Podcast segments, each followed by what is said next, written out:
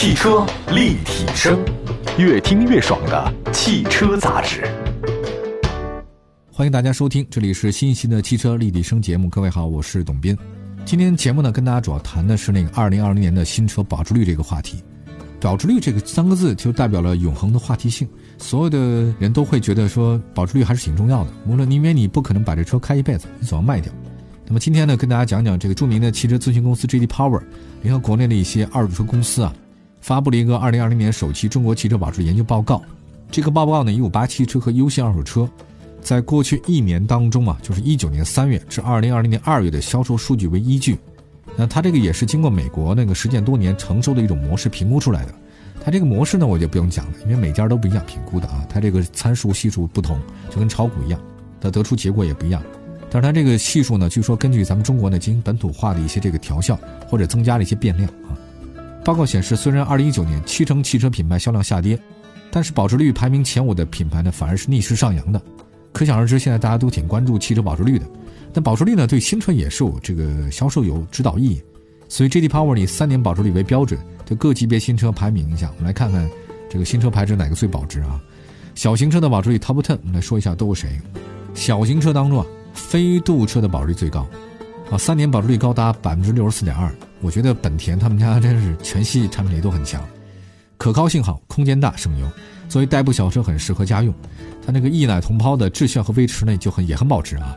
同级中，飞驰最大对手呢其实是大众的 Polo，但是这 Polo 在保值率上就略逊一筹，三年保值率只有百分之五十五啊，和飞度将近差了十个百分点。开三年你多贬值将近十分之一啊，这个也不合算。新车八到十万价格，三年差了一万，这个确实多了。目前市场上这个小型车的数量有限，排名靠后的几款车型虽然挤进前十，但保值率都不好。我们有一个表，这个表格以后大家关注像媒体生的微博和微信能看到。其实说明什么呢？呃，尤其像这个保值率高的，像本田这种飞度车，在二手车上很好卖，很容易出手啊。这个飞度的供需比也是最低的，也就是说它最好卖了，来一辆走一辆。本田他们家就特别适合开这种车型啊，开发一些平民跑车。就这个车，你什么 V 八呀，呃，什么直列六缸啊，在我本田面前哈，我开发这个东西，让那些买不起豪车跑车的人也都觉得，哎，我这车很好啊，灭你们，很搞笑。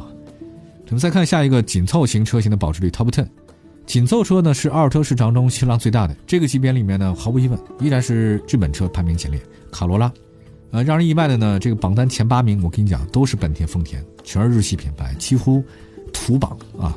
那其余的这个车型当中啊，只有甲壳虫高尔夫勉强排第九和第十，前十位差距很小，但是说明什么问题呢？就是说这个车这种车型啊，紧凑型车的这个可靠性啊、空间、油耗都差不多，大家都很好。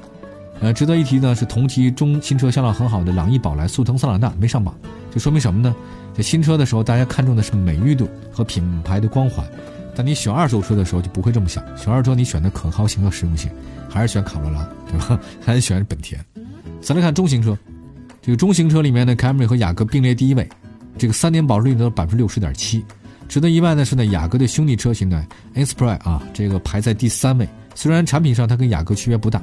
这个东本的车，但是销量声誉都差很多。那么迈腾和帕萨特排在了五款主流的日系中级车之外。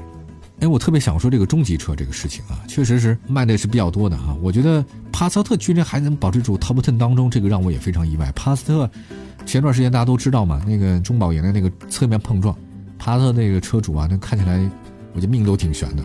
这数据在那摆着呢，但是呢，的的确确我们也能看到，日系车呢依然在这个中型车啊还是很强。第一是凯美瑞嘛。第二雅阁，第三 Inspire，第四位呢？我给你看一下是天籁日产，第五位呢才是迈腾，第六位居然是什么？各位猜不到，第六位居然是福特蒙迪欧，哎，呃，第七就是帕萨特，第八呢是 CC，第九是金牛座，哦，金牛座居然也能有保值率百分之四十九，这个让人意想不到。我金牛座这种车，呃，不是卖的好，就保值率高，就是卖的人少，买的人也少，所以它保值率高吧？我只能这么理解了。再来看豪华榜，豪华榜 Top Ten 这个看点很多。雷克萨斯 ES 以三年百分之六十七点五的超高保值率排名第一，第二位呢是进口的奔驰 CLA 排名第二。我觉得可能是便宜的进口奔驰身份啊，这个它比较便宜，而且进口，所以排名受欢迎。呃，销量排行榜上还有皇冠，在保值率上很认可，排名第三位。哇，这个车真的很好，我开过，这个车太舒服了。此外呢，进口的雷克萨斯 IS 有很高的保值率，因为雷克萨斯都进口。玛莎拉蒂的哇吉布里上榜，我也很意外哈，我没想到。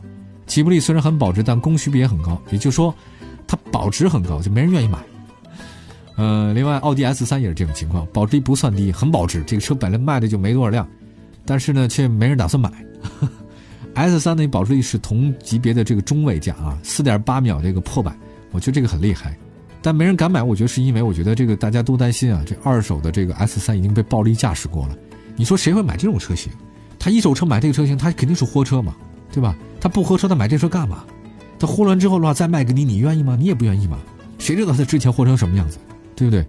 我觉得吉布里也是同样如此。买这车干嘛？之前那个人，他一定是爱玩的人，或者爱炫的人。他买了车之后一定开，开之后什么样你也不知道，所以没人敢美要二手车，对不对？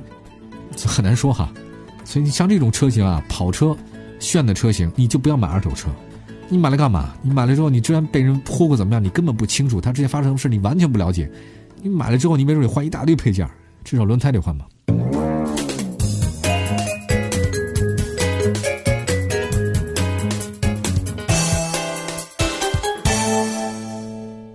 最后再来看看这个小型 SUV，说 Top Ten，小型 SUV 的保值率看来很简单啊，前两名是本田 X2V 和缤智，绝对第一第二。铃木维特拉表现尚可，排第三。现在都看不到这种车了，其余车型只能算一般。所以你买保值率很高的小型 SUV，只有 X2V 和缤智选一个，别的话呢你不要考虑了。榜单呢简单说一下啊，这像什么 CS35 啊，还有什么瑞风啊，这保值率都不高。紧凑级 SUV 保值率呢依然是日系霸榜啊，前十名的当中占了九品牌，哈弗 H5 排在第十。德系、美系全军覆没，没有。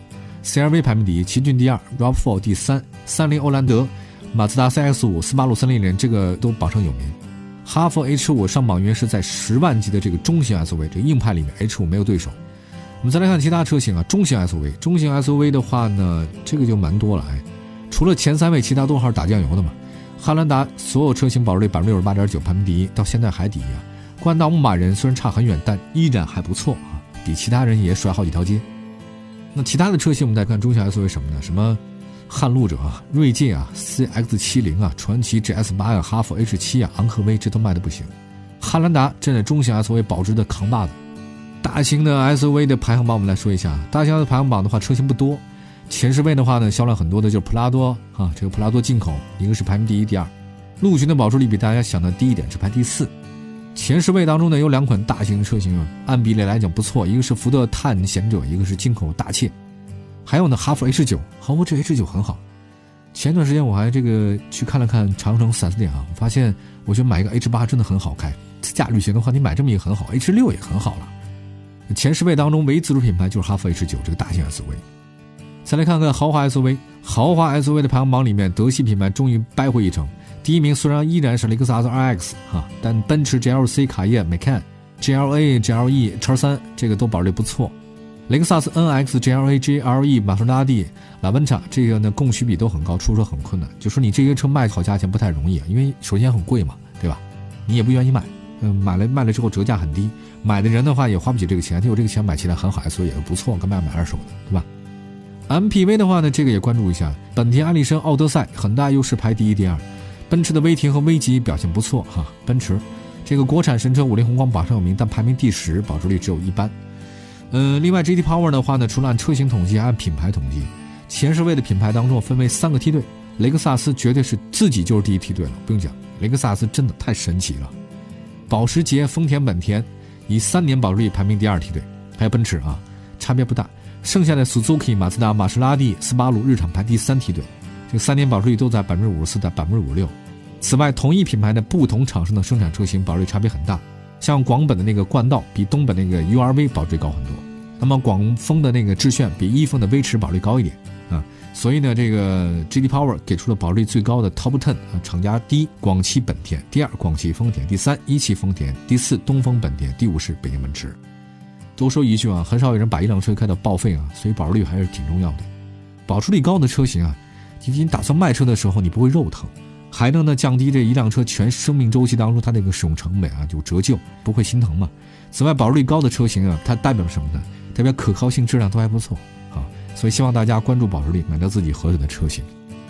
人也有保值率啊，关键时刻你能想到自己的保值率到底是有多少？大家仔细想想，在特殊时期来临的时候，你自己是不是被社会淘汰了？你重新再开始，能不能有合适合适的保值率？这个道理跟车型是一样的，要提高到自己的保值率，人生的保值率也很重要。感谢大家收听本期的汽车立体声啊，我们下次节目再见，拜拜。汽车立体声的听众和网友朋友们，大家好，我是捷豹路虎王艳。汽车立体声的听众和网友朋友们，大家好，我是长城汽车集团公关部高级经理王洪全。大家好，我是广汽新能源邱亮平。我是大众汽车集团中国的彭飞利。我是上汽通用五菱销售公司市场部总监周行。我是东风雪铁龙曲宏宇。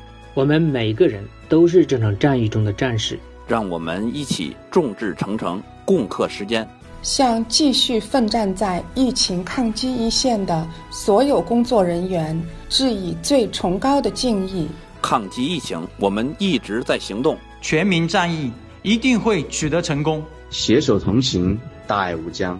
中国加油，武汉加油，全体汽车人加油！